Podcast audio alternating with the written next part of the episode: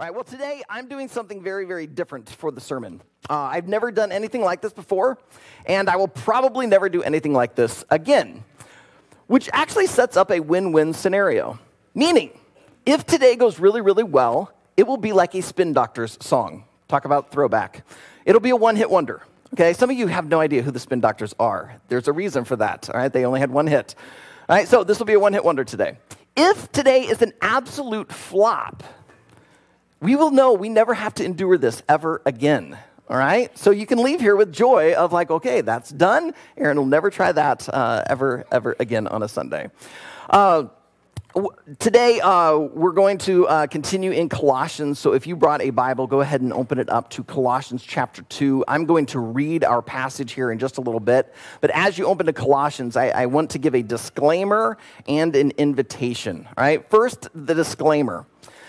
Uh, this centered series is all about the book of Colossians. We're studying the book of Colossians because in there, the Apostle Paul teaches us how to live a Jesus centered life. That's why the series is called Centered. But Paul wrote the letter to Jesus' followers. And so that means that the way today's sermon is structured, it's going to be directed at people who follow Jesus. So if you are a follower of Jesus, then you really need to lean in and listen well because you're going to learn something very key and crucial to the Christian faith. And today could be a really big like step for you theologically in understanding God's heart for you and what was done for you through the cross and the empty tomb. Now, if you are here today and you are not a follower of Jesus, I want you first to know we're glad you're here. You, may, you might not believe this, but we actually started Riverwood Church for you. When we started Riverwood, we did not have a goal of trying to just steal Christians from other churches and have something nice for ourselves. We had a dream to help people just like you who feel maybe spiritually disconnected from God to find God through Jesus and, and to begin to follow Christ. And, and so I'm glad you're here. But just because today's sermon is going to be directed at those who already follow Jesus doesn't mean you should check out or if you're online, you know, log off or turn off the podcast right now. Instead, I'm going to invite you to also lean in and listen. Because when the day comes, you realize that this gospel is true. You put your faith in Jesus. By having listened to this and learned some of this, you'll be a little farther ahead than if you hadn't heard this. In fact, if you really understand the concepts that we're going to see from Colossians 2 8 through 15, and you begin to absorb it, you will already be farther along than some people who would claim they've been Christians for a long time. So, Please listen in. But to be fair, I just want you to know this is aimed at people who already follow Jesus. So that's the disclaimer. The invitation. Today, I invite you to use your imagination. Right? Some of this is because the kids are with us. Kids, you guys are great at using your imagination. You probably are going to need to teach us adults how to get back to using our imagination. We really need to have a throwback to get back to how to use that imagination. What I want you to imagine is that you are in a courtroom. Now, kids, if you don't know what a courtroom looks like, this is kind of what it looks like. Right there in the back in the center is what is called the bench. Sitting right in the center is where the judge usually sits. Over there on the side, on the left side, you see that's the jury box. And then you see these tables kind of here in the center. One of those tables is usually where your defendant will sit, and that the other is where the prosecution sits. So, kids, the prosecution is the group that says that this person committed a crime, and so they need to prove, they're going to bring evidence and witness testimony, people who maybe saw it, to try to say this person is guilty of this crime. But the defendant who's accused of the crime, they have a lawyer called their defense attorney, and the defense is trying to prove their innocence, how they didn't actually do it. Now, here's where your imagination needs to go even a step further. Today, I need you not just to imagine you're in that room, I need you to imagine that you are sitting at the defense table. You today are the defendant. Now, I can't bring direct evidence against you because it's impossible for this number of people, the, the wide variety of people that are here, for me to get really, really specific. That's why your imagination is going to have to fill in the gaps. As I talk in general terms of our crimes, you're going to have to fill in the gaps of your specific sins. But if you do so, I think today is going to really help you understand what all Christ did for us through the cross. So please, I invite you today, use your imagination and you will get the most out of this. All right, so with that said, let's read from Colossians 2 8 through 15. You know what? Let me, let me pray as we get ready to, to read. Heavenly Father, uh, we are now coming to your scriptures. Um, it is my belief that you wrote this a long time ago through the Apostle Paul for a specific group of people living in the, the small town of Colossae to this brand new church to remind them of the gospel and, and to show them how to follow Jesus and live Jesus centered lives. And yet, Lord, you've allowed these words to continue to resonate through time. It's impacted multiple cultures, multiple generations, and it's reaching us here today in 2022.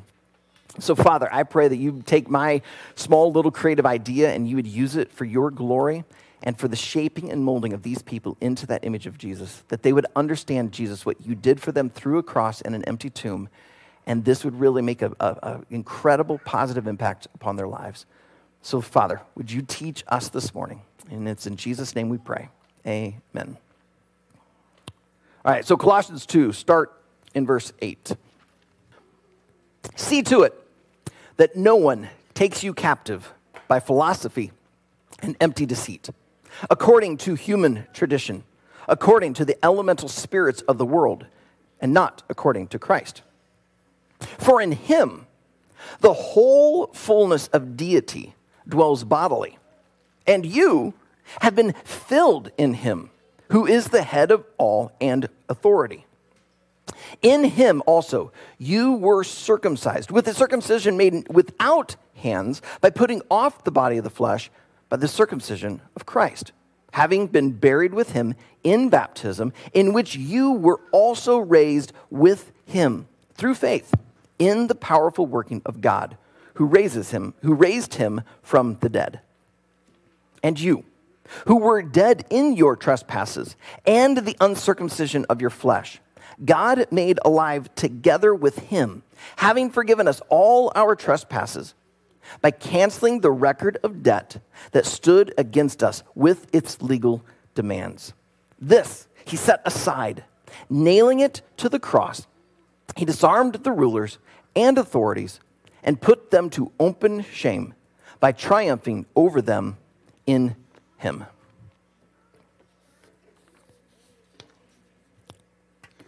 Well, good morning, Your Honor. It is a privilege to stand before you today in your courtroom and these halls of justice. As lead attorney for the prosecution, I will prove to you beyond a shadow of doubt that the defendant seated here before you today has committed crimes worthy of the death penalty, and that the only right and just decision by this court is that of guilty. So, if it would please the court, allow me to share the overwhelming evidence. First, Your Honor, I would like to enter into evidence Exhibit A, Colossians 2 8, which says, See to it that no one takes you captive by philosophy and empty deceit according to human tradition, according to the elemental spirits of the world. However, despite these words, Your Honor, the defendant has not only fallen captive to false philosophies or empty deceit on numerous occasions, but has even engaged in spreading false philosophies and leading people into empty deceit. For instance, we have reliable witness testimony from family, friends, classmates, and coworkers that the defendant was engaged in the act of lying, a form of deceit. We have record from internet history and social media accounts that reveal the crime of believing in false philosophies. And we have corroborating evidence showing that the defendant has engaged in activities that are according to human tradition. Now, Your Honor, the defense might try to point out that in the original Greek, there is only one preposition, that being the word empty. And yet there are two nouns in this verse, being philosophy and deceit. Thus, they would claim that this proves that the empty deceit is merely a description of the philosophy of the original author. However, I would argue that the act of lying is evidence of a deeply believed philosophy that a person must protect their own reputation and that it involves the world around them. We all know that such a self focused philosophy and, and, a view of the world is damaging in relationships, not to mention damaging to the workplace, the classroom, and all of the institutions of our society. And so, Your Honor, for the protection of this world and to keep within the boundaries of justice, you must render a verdict of guilty. And the spiritual records make it clear that this verdict of guilt must come with a sentence of the death penalty. In the law book of Romans, the fifth chapter, section 12, it says that death spread to all men because all sinned. Therefore, the sin of ignoring Colossians 2:8, Your Honor, and falling for deceitful philosophies, they're not only empty, but dangerous for our society. And it is justification, therefore, for a guilty verdict and a rendering of death. But if it would please the court, I would like to offer into further evidence proof of the defendant's guilt. I would like to enter into the record Exhibit B. In the 10th verse of the second chapter of the written record known as Colossians, we read that someone who claims to be a Christian is supposed to have been filled with Christ. And yet, Your Honor, we have damaging evidence that the defendant has acted in incredibly selfish ways, completely denying this supposed Christ like way. We've already provided proof that the defendant has engaged in the act of lying.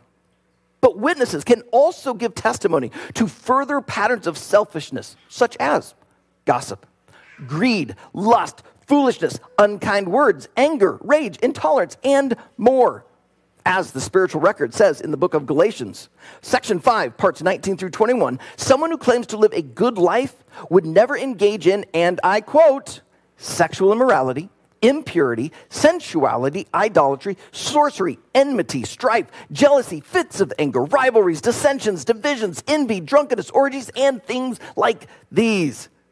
And yet, Your Honor, the defendant has committed multiple infractions of several of these. In fact, this supposed Jesus, who supposedly put much of the spiritual record in place, is quoted in section 5 of the Gospel of Matthew in what legal scholars commonly refer to as the Sermon on the Mount, saying that if someone simply has murderous anger in their heart or mind, they are guilty of murder itself. Or if they lust after someone who's not their spouse, they're guilty of the very act of adultery. And so, Your Honor, even if we lacked hard evidence of the defendant's guilt, which we do not lack, we have the defendant's own testimony admitting to having these thoughts and emotions, which means he or she is still guilty, even if they try to claim to not engage in such activities outwardly. However, I am not finished, Your Honor. As I stated in my opening, the evidence is overwhelming. And so, before I rest my case, allow me to present one last piece of evidence Exhibit C, showing the defendant's guilt. One more time. Allow me to present from the written record of Colossians, this time from item number 14 of the second chapter. As you can read there, Your Honor, there's a phrase that mentions the defendant's record of debt.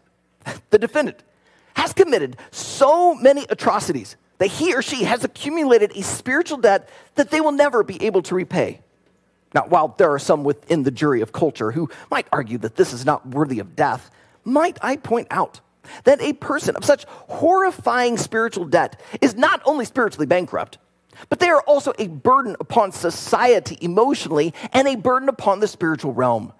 And, and, so, the kindest thing for this world and the spiritual realm is to eliminate this person.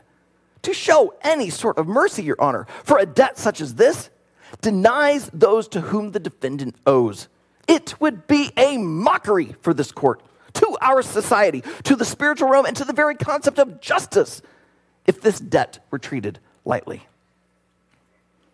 But even if, even if the debt could somehow manage to be forgiven and erased, we still have the evidence on record proving the guilt of the defendant that is deserving of the death penalty. And so, Your Honor, on behalf of the prosecution and the Department of Righteousness and Sin, I submit this argument to you and the court, knowing full well you are a fair judge who will render justice by handing down a verdict of guilty and a sentence of death. The prosecution rests, Your Honor.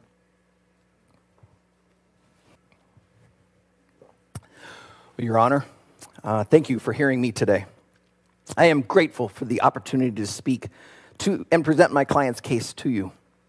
I would like to begin by speaking to the prosecution, as well as to the audience of the court, the jury of culture, and for the spiritual record, that my client does not dispute the facts put into evidence by the prosecution.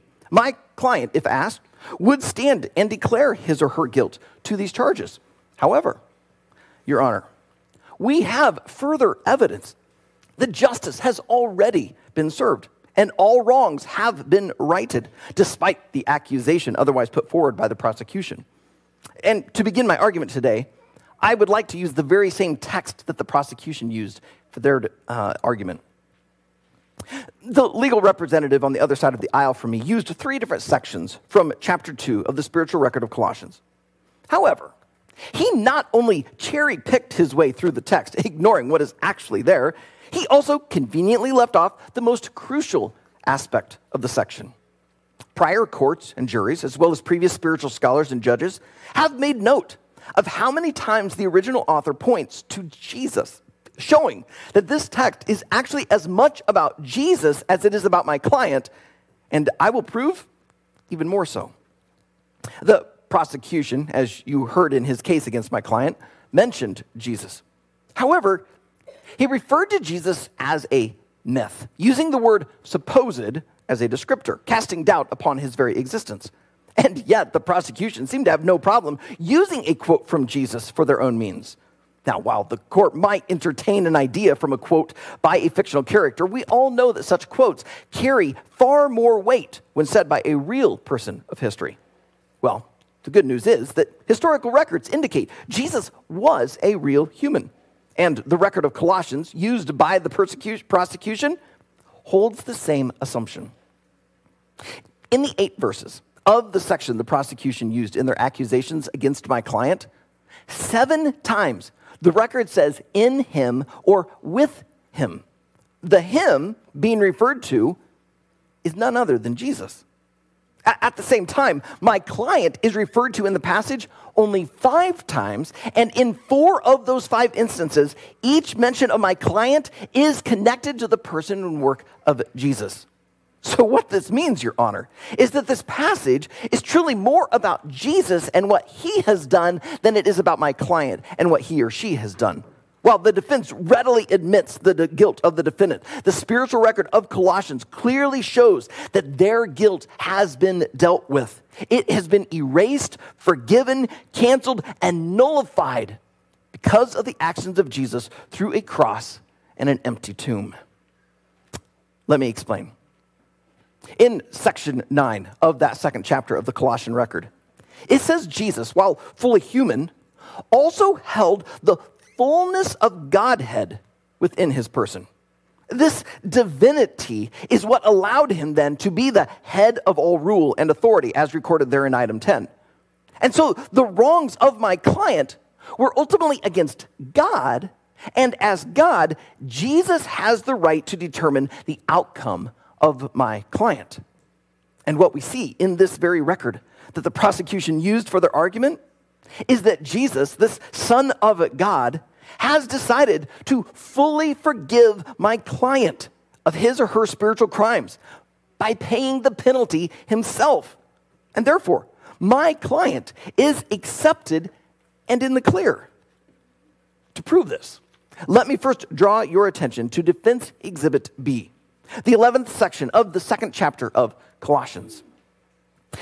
Just as ancient Jews had to be physically circumcised in order to be spiritually accepted, the record shows that my client has been spiritually circumcised by Jesus, meaning my client is completely accepted by God. Next, I submit Defense Exhibit C, which shows that my client has been baptized with Christ, meaning that just as Jesus' body was put into a tomb after his death on the cross, the guilty, sinful part of my client's spiritual nature was buried with Jesus when he or she went down into the water. This means, in a sense, Your Honor, that my client has already suffered the death penalty. It's just that Jesus paid the, the penalty physically for my client, satisfying justice, while my client suffered it spiritually. And so, therefore, this means my client cannot be found guilty for spiritual crimes that have already been paid for. And that is why I draw your attention to Defense Exhibit D. The prosecution used a tiny portion from this particular text, but completely ignored what it is actually saying. Section 14 of the second chapter of the record of Colossians clearly states that the spiritual record of debt piled up by my client has been completely canceled. It was nailed to the cross, it's been set aside. So, therefore, my client cannot be held responsible for a debt that no longer exists. So, Your Honor, I may be a defense attorney, but I am as passionate about justice as you. However, in this case, justice has already been met. Jesus, who had the authority as God to decide whether to hold my client liable for his spiritual crimes against heaven, chose to pay the penalty himself. And therefore, he forgives my client of all wrongdoing, completely accepting the defendant, freeing him of all his sanctions and retribution. So, therefore, Your Honor, if it would please the court, I ask that you render a verdict of not guilty so that my client does not have to pay what has already been paid. The defense rests, Your Honor. So, if you're a follower of Jesus, maybe you now understand why Paul starts this section off saying, See to it that no one takes you captive by philosophy and empty deceit, according to human tradition, according to the elemental spirits of the world, and not according to Christ. Because in Paul's mind, through the cross of Jesus, you are completely forgiven. Your heart has been circumcised, so you've now been accepted by God. If you've been baptized, you identified with the death, burial, and resurrection of Christ. You're saying that's what it's all about for you. Your spiritual debt has been completely erased. Like at the deepest fundamental part of who you are, everything's changed. And so, why would you go back to spiritual philosophies, to political arguments, to, to the ways that culture tries to teach us and tell us here's how to think, here's how to behave, and allow it to pull us away from Jesus. Because Jesus gave everything for you.